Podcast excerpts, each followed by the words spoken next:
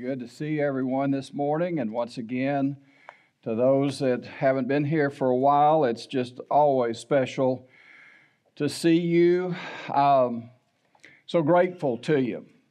And um, we, we had some very uh, special uh, contacts this week. And uh, I just want to say to those of you that sent out your love and expressions to uh, to me and my family, um, it was such an encouragement, just a real blessing, uh, powerful, and uh, just very sensitive. And so, just thankful to, to the Lord uh, for each of you.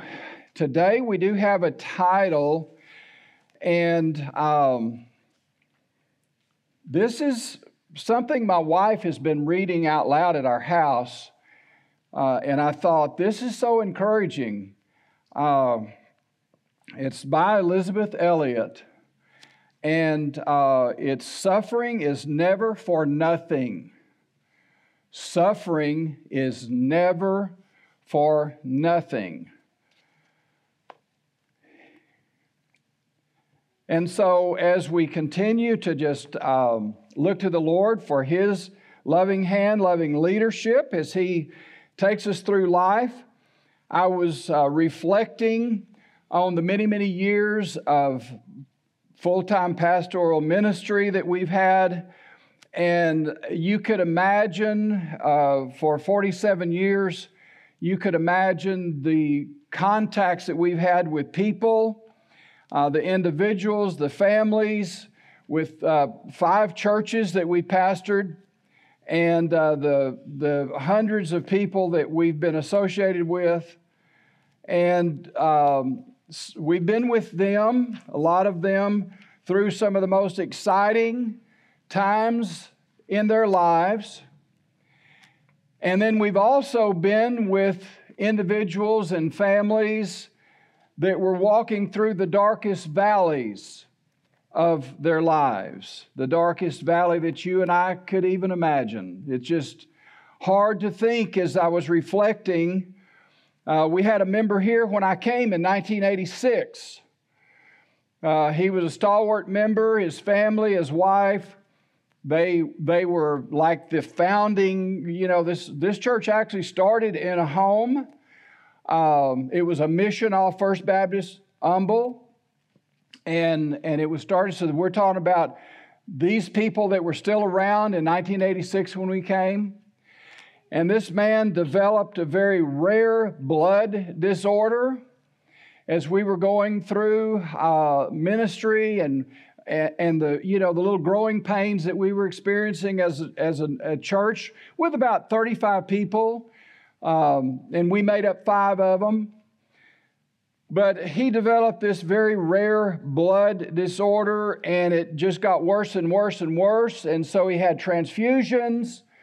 And as they would put, and I don't want to be too graphic or anything, but you, you need to understand, they would do the transfusion, put the blood in, and it was coming out as fast as it was going in. And so I was there at the hospital, downtown medical center, uh, in his room with him and uh, and he was unconscious at the time, and uh, they had monitors on him, and his son was there. Had, uh, his son was there that day, and um, he said, "I need to go down to the lunchroom for a minute," and he he left, and in the meantime, just as he was re-entering the room, his his daddy was bleeding out and the lines on that monitor that were jagged and you know like a road map or whatever they just went flat. Just leveled out. No pulse no heart rate. And the son just leaned over on his daddy's chest and talked to him and prayed and and loved on him. And i'm standing back and just thinking lord this is so painful. Watching a son say goodbye to his daddy. I was there one day when visiting a family at one of the churches in the hospital, and the the dad was on uh, ICU in ICU, and he was on all kind of monitors, and I mean, just out of nowhere, just suddenly, he just had a massive heart attack, and his heart just basically exploded. And I mean, and that was the one I've told y'all that the people were not real strong in the Lord; they were really struggling. And so I saw the doctor pass around tranquilizers to help them cope with what they were facing. And, and they, they just didn't know how to draw strength from the Lord at that time. Uh, and I've told you about the, the young mother, the young mother that was had, had she had a four-year-old and an infant, and she was taking her husband to the night shift, like 11 o'clock at night at the plant where she was taking him and uh, it was before car seat. You know, nobody really had car seats. This was way back, and the four-year-old was holding the infant in his in his lap, and a, a drunk. And, the, and I'm gonna tell you, there I have so many stories I could tell you being a police officer in Houston and seeing what drunk drivers do, and people say, oh, yeah, we need to do moderation. I'm to tell you, I'll go to my grave believing total abstinence from alcohol is the way for the Christian life. I will never apologize for it. It is, there's nothing good comes from it, but it does cause harm and damage and I've seen it firsthand. So here's this drunk out driving around, and he T bones this family, this mother and a little four year old and an infant. The infant was slammed to the floorboard and died. And I did that funeral. And that was, that was one of the toughest I've ever, ever experienced.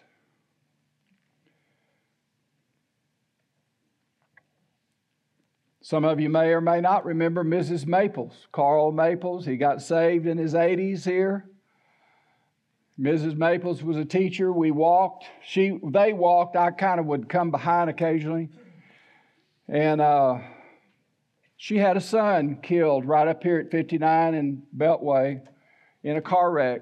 He just gotten in, I think, from the service or was in the service and he got killed in a car wreck. And even though we weren't here at the time, we weren't present when it happened, but she talked about it a lot when we would have talks and walks and things and spent time that she she had it was a very painful thing for her to say that she had a son killed in a car wreck just right down the road.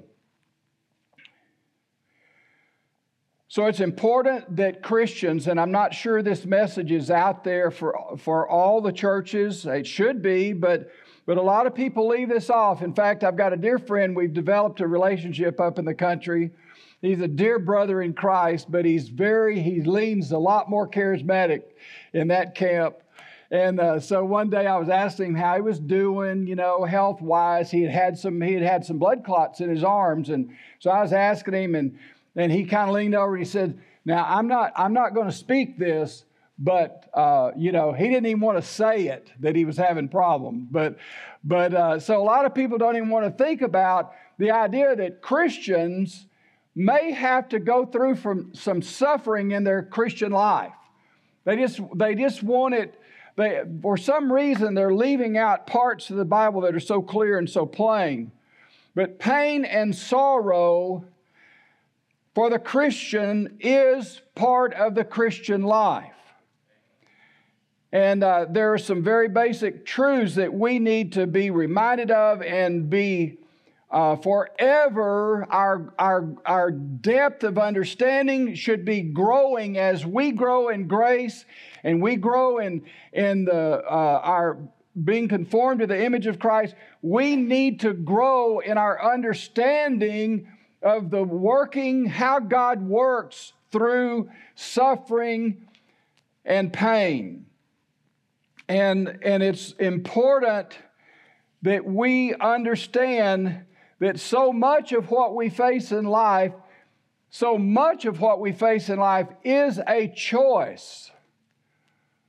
We, we make choices, just like we heard in Sunday school choices to to deny ourselves and give of our time and our resources and things, not just fall on a hand grenade, but maybe longer term things of helping others. And so there are choices along the way.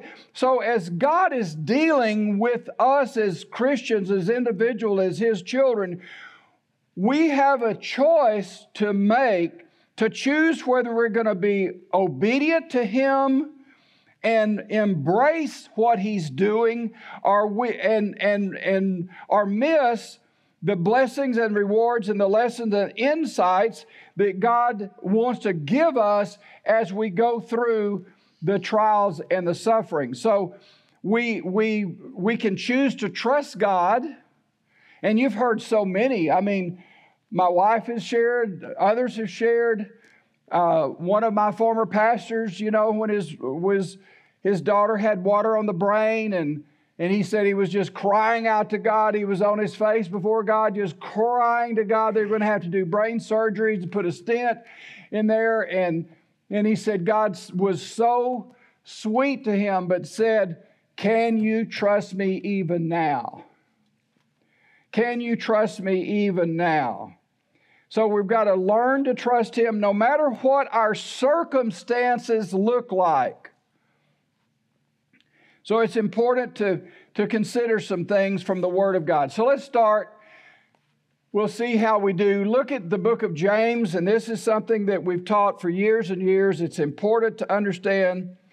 But as we encounter, as we encounter trials and suffering and, and, and uh, hard things, difficulties, we need to remember some very, this is so, and I've, I don't know how many times I've even, I can remember at one of the seminars, Terry, they had a men's meeting and they asked me to share some things with some men. And it was about this back then. This is so critical that we that we get this. So James 1, my brethren, verse 2, count it all joy when you fall into diverse temptations. And you've heard me say this so many times, I'm sure, but diverse temptations, that's not temptations of sin. It's a variety of trials. It's, it's like we had years ago, we had uh, uh, canaries, and they have solid colors, and then they have some that have mixed colors, variety of colors. It's called, they call it variegated. And so, a variety of trials, and that's why your trial is different than my trial. But we all basically have a form of a trial. So, count it all joy when you fall into diverse temptations or in a variety of trials that we're going to face. We have them. We have, uh, and again, I even picked up today from Terry as he was speaking. Uh, there is, I, I, think, maybe more so than I even really realized uh, up until just a few weeks ago, but there is a real concern over the economy.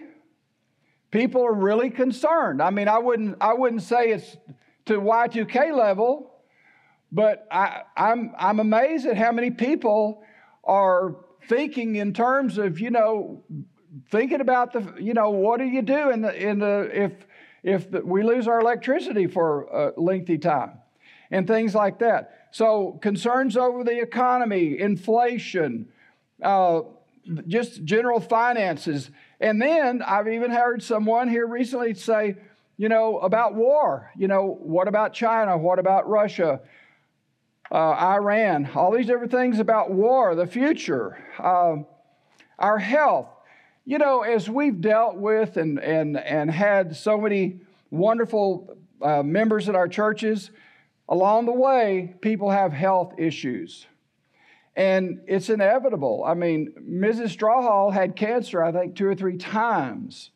And um, Mr. Jones had open heart surgery and just uh, people have sickness. We've lost some sweet, sweet members here in the recent years that have had cancer. And I just heard just uh, just this week a man that I've met on the phone. I've never seen him. I couldn't pick him out of a lineup, but I've met him through you know our relationships up there. And um, just found out he's very, very, very sick with cancer. I didn't even, I, I didn't know. I mean, he, he owns a big business, and someone told me, a total stranger, by the way, said, Did you know that he's really got bad cancer? And I, I did not know that. But so people have health issues, sickness.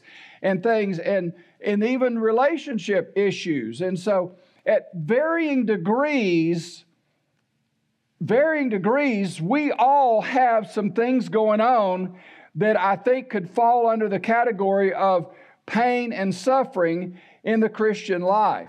And I wish, you know, wouldn't it be wonderful? And please be, let's just be real transparent. Wouldn't it be wonderful if if we could say, man, every week, every week, it's my wife and I are having a high five week.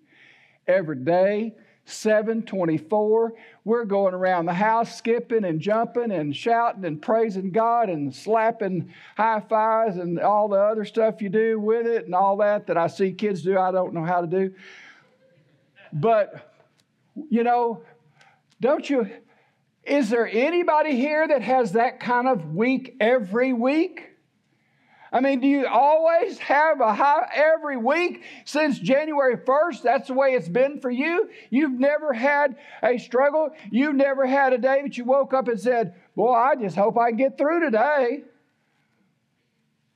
I mean, anybody? I mean, really, I, I'm sorry. I don't want to be, you know, kind of discouraging, but I just don't know anybody like that if they're really being honest. If they're really being honest. And so, down deep inside of us, because of our relationship with Christ, because of the Word of God, because the Word of God commands it and demands it of us, there and it's really i don't think this joy that james is referring to is anything that i can look in the mirror and strain hard enough to make happen in my life i believe this joy is the fruit of the spirit and it's produced by the spirit. And but my attitude and my response to my circumstances plays such a huge part in the joy the level of joy that i have in my life. It's so critical that down deep inside of us, there's an underlying, there should be this underlying agreement that I am saved, and if everything else went wrong because of the blood, because of the empty tomb, because of the sacrifice that Jesus made for us as individuals, that ought to be everything to the Christian. Because I'm going to tell you what, people are dying right and left all around us, and those that are dying without Christ are dying with no hope. And you know what? They can, they can play the tough guy. They can be like, I'm not afraid. But I'm going to tell you, and I found, Linda found a tract, and I, I've got one in my pocket. One minute, it's the title of it, it's One Minute After You Die one minute after you die. So, deep inside of us, because of our salvation, because we know who's in control ultimately, because we know the promises of God, the more our faith and trust in the Lord increases, the more our capacity for joy will increase. So, it's important that we think, as we're thinking today about pain and suffering, it's important that we think about our response to what's going on. And I wish I could say, we've all got it down and we're all doing it perfectly, but I'm not, but we're moving in the right direction. And so that's about joy. Consider it all joy and consider all the facts around what's going on. And then, verse 5 if any of you lack wisdom, let him ask of God. I've asked men and families for over 40 years now to not overlook this verse. And please don't forget, daily and maybe multiple times a day, cry out to God for wisdom. We need His wisdom. And it's been defined in so many different ways. But I like the definition that wisdom is seeing life from God's viewpoint, from His advantage point. He begin to see. So that's what we need We don't need this tunnel vision that just keeps our focus on my problem and on my pain and on my suffering, but I need to see the bigger picture. I need to see the sovereignty, the sovereign will of God functioning, working in my life. And so ask God for wisdom. And I think this scripture bears it out pretty well. You'll never wear out your welcome you can't ask too many times. You know, just think about it, parents. You parents have young children. How many times a day your children ask for something like, I want this, I'm hungry for this, I need a snack, I, I need to do this, I need to do that. Can we, now, are we through with school yet? Can we play? I mean, are we almost there? You're on a trip. Are we almost there?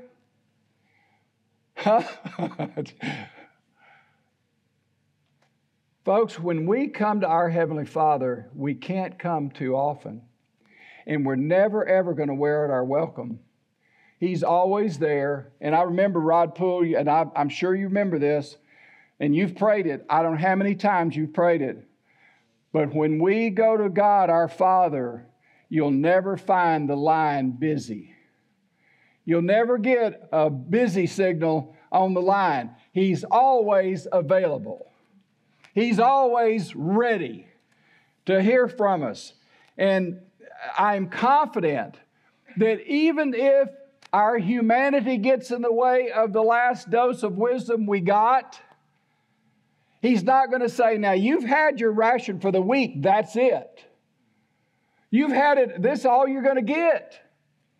No, He continues to pour. It's just the character of God it's just who He is. He wants us to come to Him. He wants us to ask Him. He wants us to ask for wisdom, and He will never say no to us. He's constantly wanting to give us the wisdom so that we can see life from His perspective. You're not going to wear out your welcome, and it is a necessity for life. So, fathers, we're, we're living in some dangerous times. We're living in some very, very, very strange times. And I just can't imagine a Christian dad raising children today and not saying, oh, by the way, God said I need to ask for wisdom. Well, I'll get around to it. You know, I'll, I'll just, maybe, maybe tomorrow when I have more time. No, I think you need to make time. I think you need to ask God for wisdom. Fathers, and then mothers, you know, dad's at work, he's off.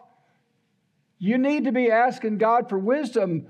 The, you're formulating the very lives your little children are watching your every move. They watch you when you're down, when you're discouraged. They're watching you it's one thing to put on, you know, your blue and white and come and look so spiritual on Sunday, but they know you seven days a week.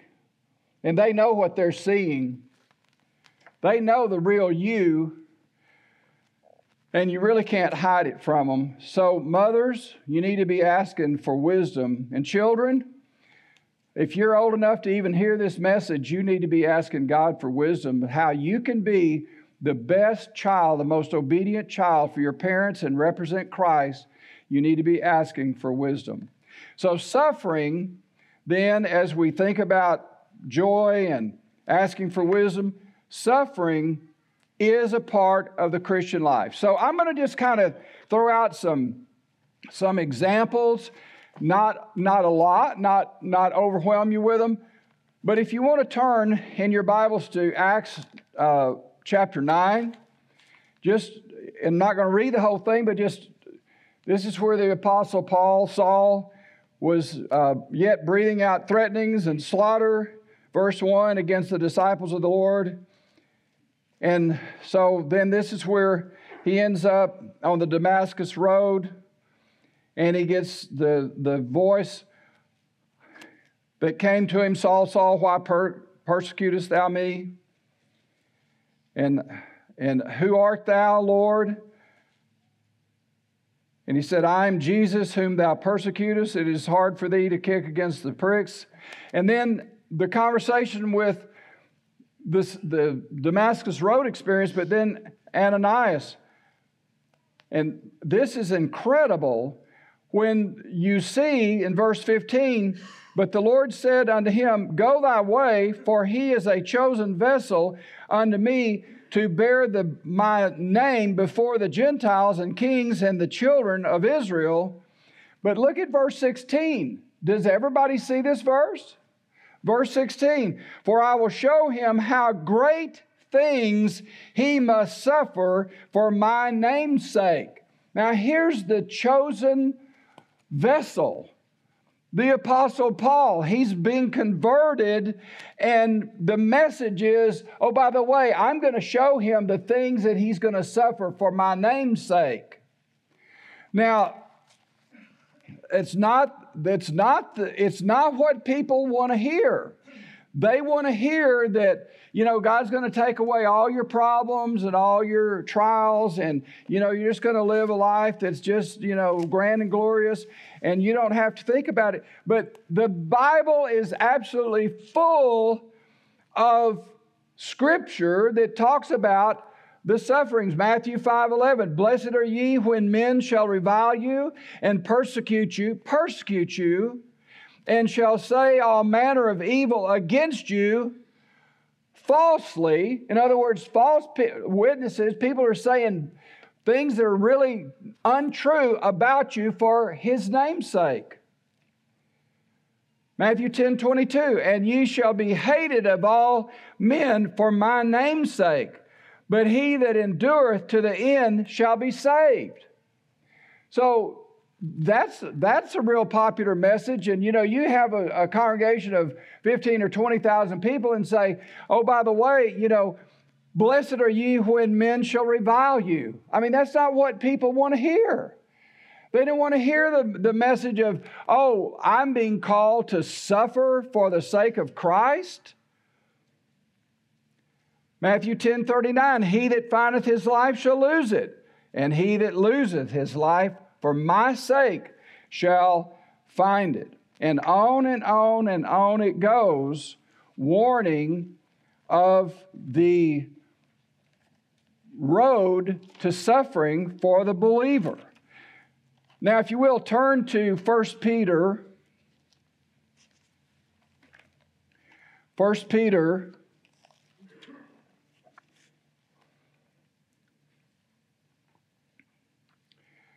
chapter 2.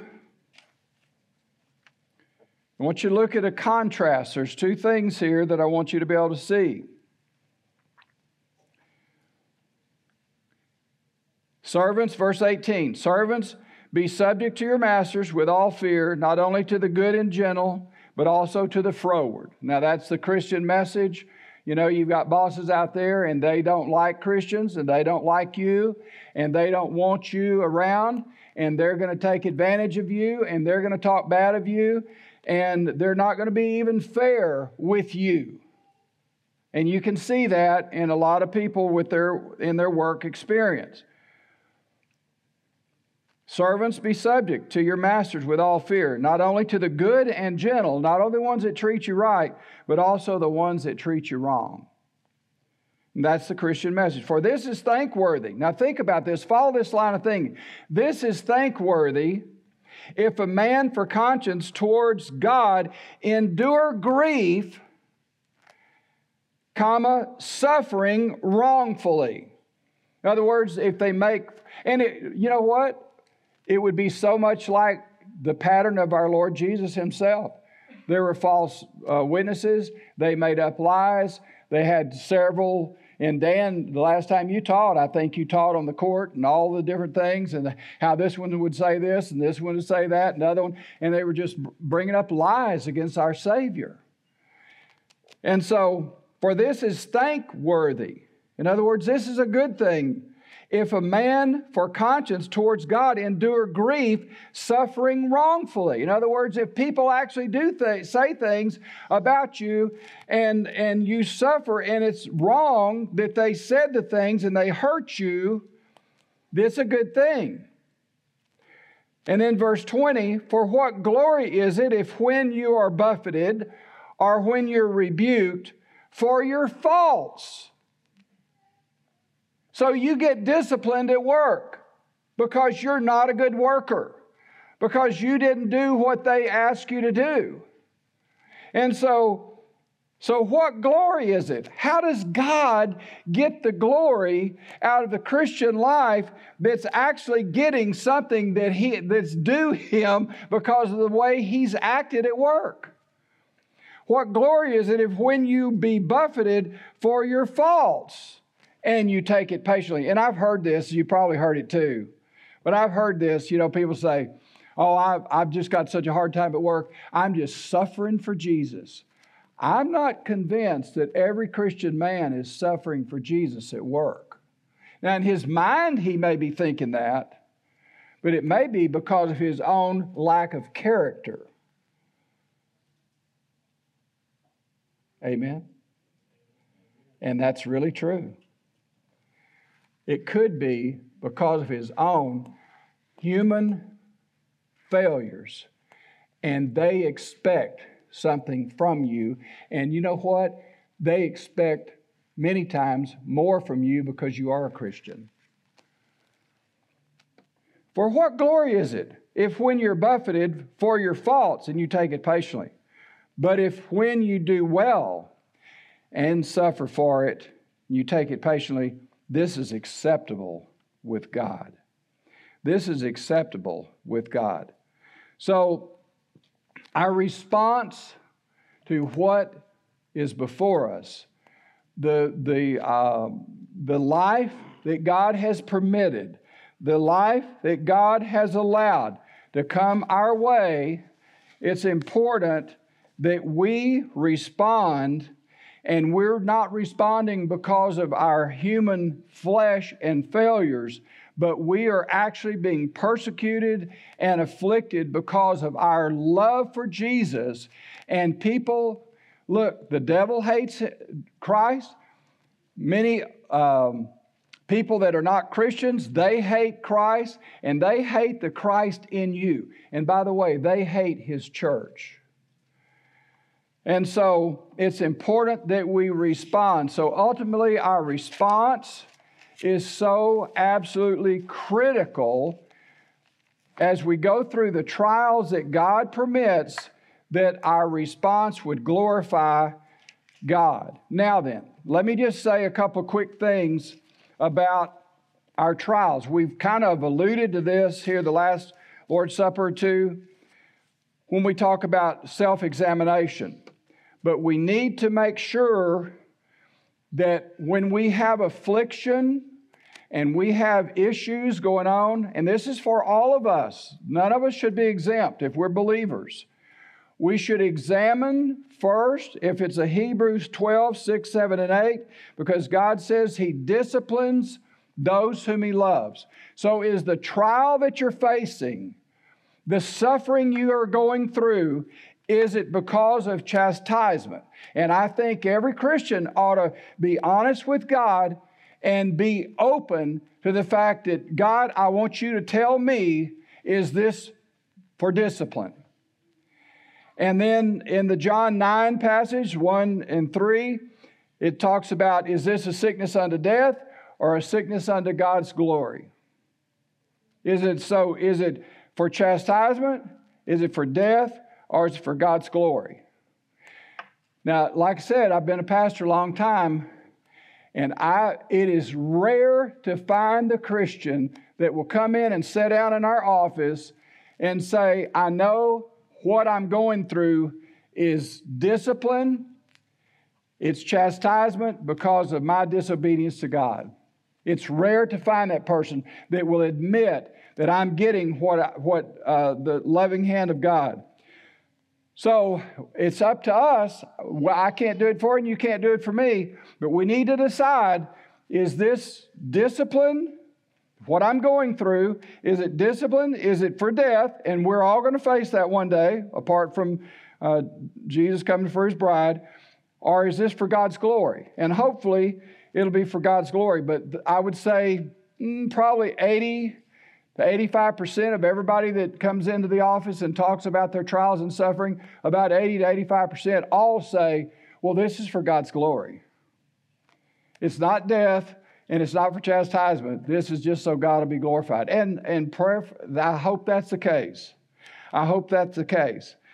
So, but it's an opportunity as we face trials to turn to Christ, repent, turn from our, our worldly ways, and, and, and allow that suffering to be a catalyst, if you will, an opportunity for us to really get to the end of ourselves so that the things of the world are not quite as interesting as they were before you started the trial. So you can put the cares of the world behind you, and all of a sudden you can say, you know what? It really doesn't matter if the Astros are in the World Series.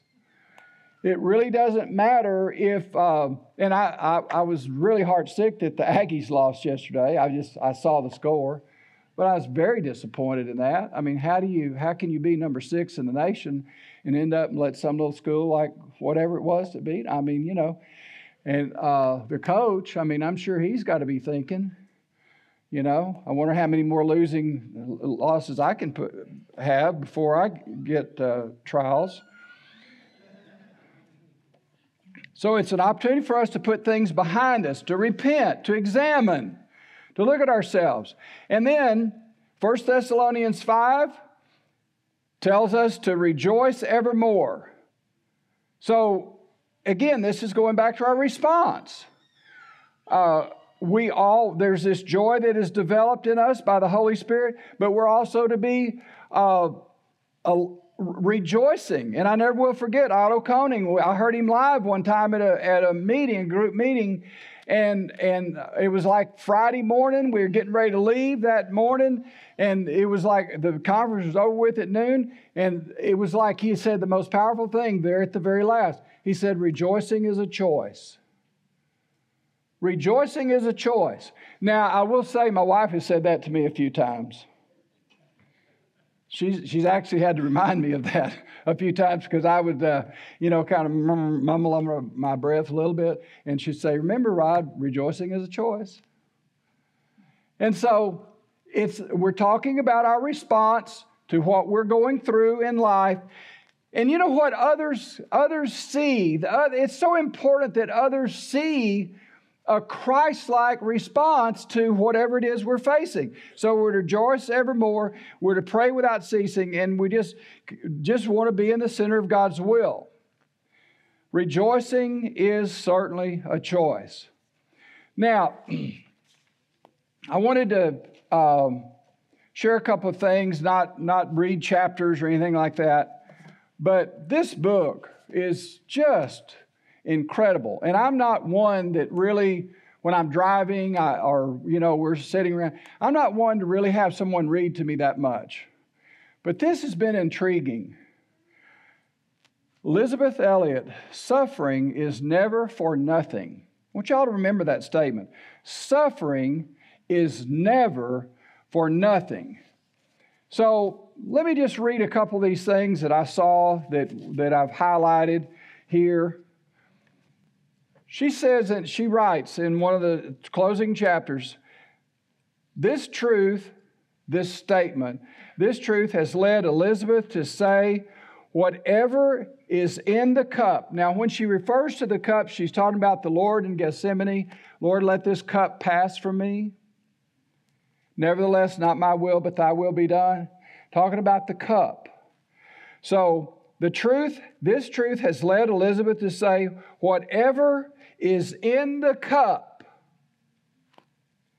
that God is offering to me, whether it be pain or sorrow and suffering and grief, along with the many joys I am willing. Now, listen, this is so, I mean, I, I hope you can appreciate. I am willing to take it because I trust Him. I'm willing to take that cup because I trust, I trust him. I don't doubt him. I trust him. Because suffering is never for nothing. Suffering is never for nothing. Another statement I wrote down from her, her book here. She said she wrote and taught and believed as she taught to conferences and spoke with people. There is a, in fact, no, and this is, I mean, to me, this is like, man, these are powerful. There is, in fact, no redemptive work done anywhere without suffering. Think about that. There is no redemptive work done anywhere without suffering. She says to accept the cup of suffering from our Father's hand. Take it from Him. Allow Him to give it to you. It's the cup He's chosen for you. And I really, really, really appreciated this thought. There have been some hard things in my life, of course, as there have been in yours. And I cannot say to you, I know exactly what you're going through. And you know what, folks? We need to be careful how we respond to people that are going through very hard times, very difficult times. And how many times have we thought or probably said, I know exactly what you're going through? Because I and then we start off saying, This is what I've been through. But I like this. There have been some hard things in my life, of course, as there have been in yours. And I cannot say to you, I know exactly what you're going through, but I can say that I know the one who knows. And I've come to see that through the deepest sufferings that God has taught me the deepest lessons.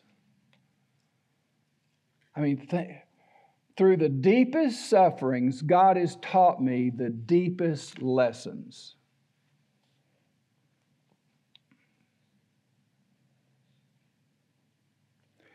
If we learn to know God in the midst of our pain, we come to know Him as one who is not a high priest that cannot be touched with feelings of our infirmities. He is one who has been over every inch of the road. Folks, I'm going to tell you what. There's a call to all of us today we need to think about what we're going through.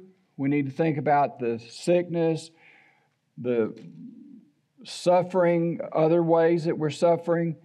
We need to think about that and think about now what is my response? How, is, how am I responding so that God will get the most glory from my trial? And you've heard, you've heard this don't waste your sorrows. Don't waste your sorrows. Don't waste what God is allowed. And, and there's so many basics. All things are working together for good. I mean, do we believe it or do we not believe it? That all things are working together for good. Do you believe it or do you say, well, in this circumstance, I don't believe that?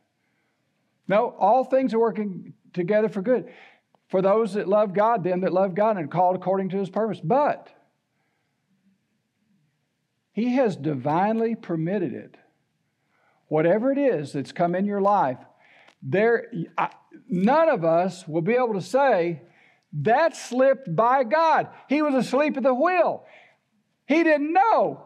I'm sure if he would have been awake, he wouldn't have let that come my way. No, everything that comes into our life, everything is with God's divine permission. You can't find anything as a believer. You can't find anything. You're not going to be able to point one day in heaven and say, well, that got by God. No, none of it.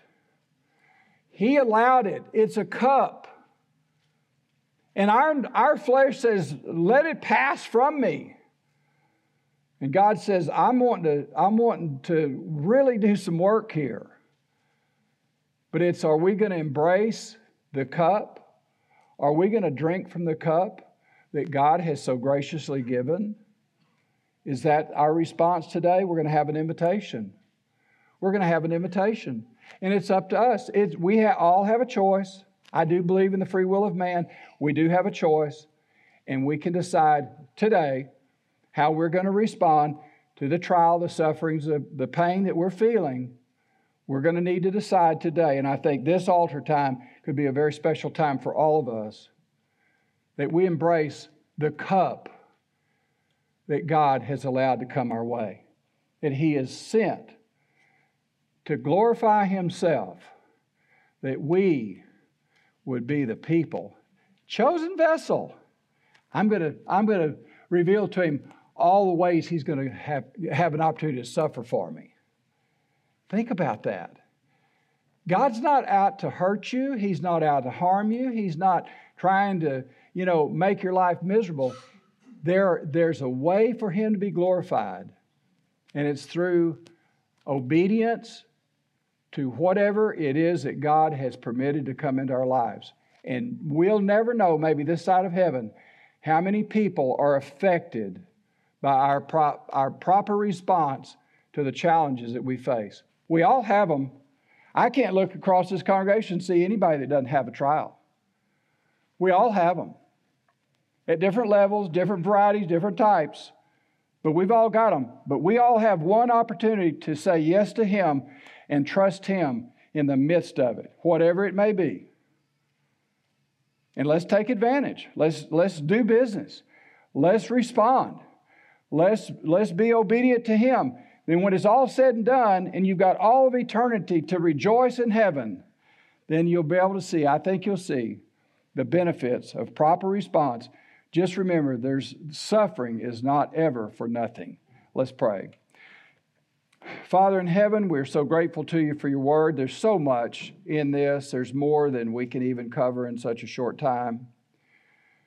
The sufferings of Christ and all that he went through for us, the lies, the, the abuse, the beating, the cross, the shed blood, the false accusations, the charges that were made. Oh Lord, help us, help us to get out of the, the pity party of life and help us to be walking in your grace. Help us to be obedient, and we, we, we all will face different trials and challenges, some of us at a greater level than others. But I pray, Father, that you would do a great work in our hearts today, that our church would say yes to you.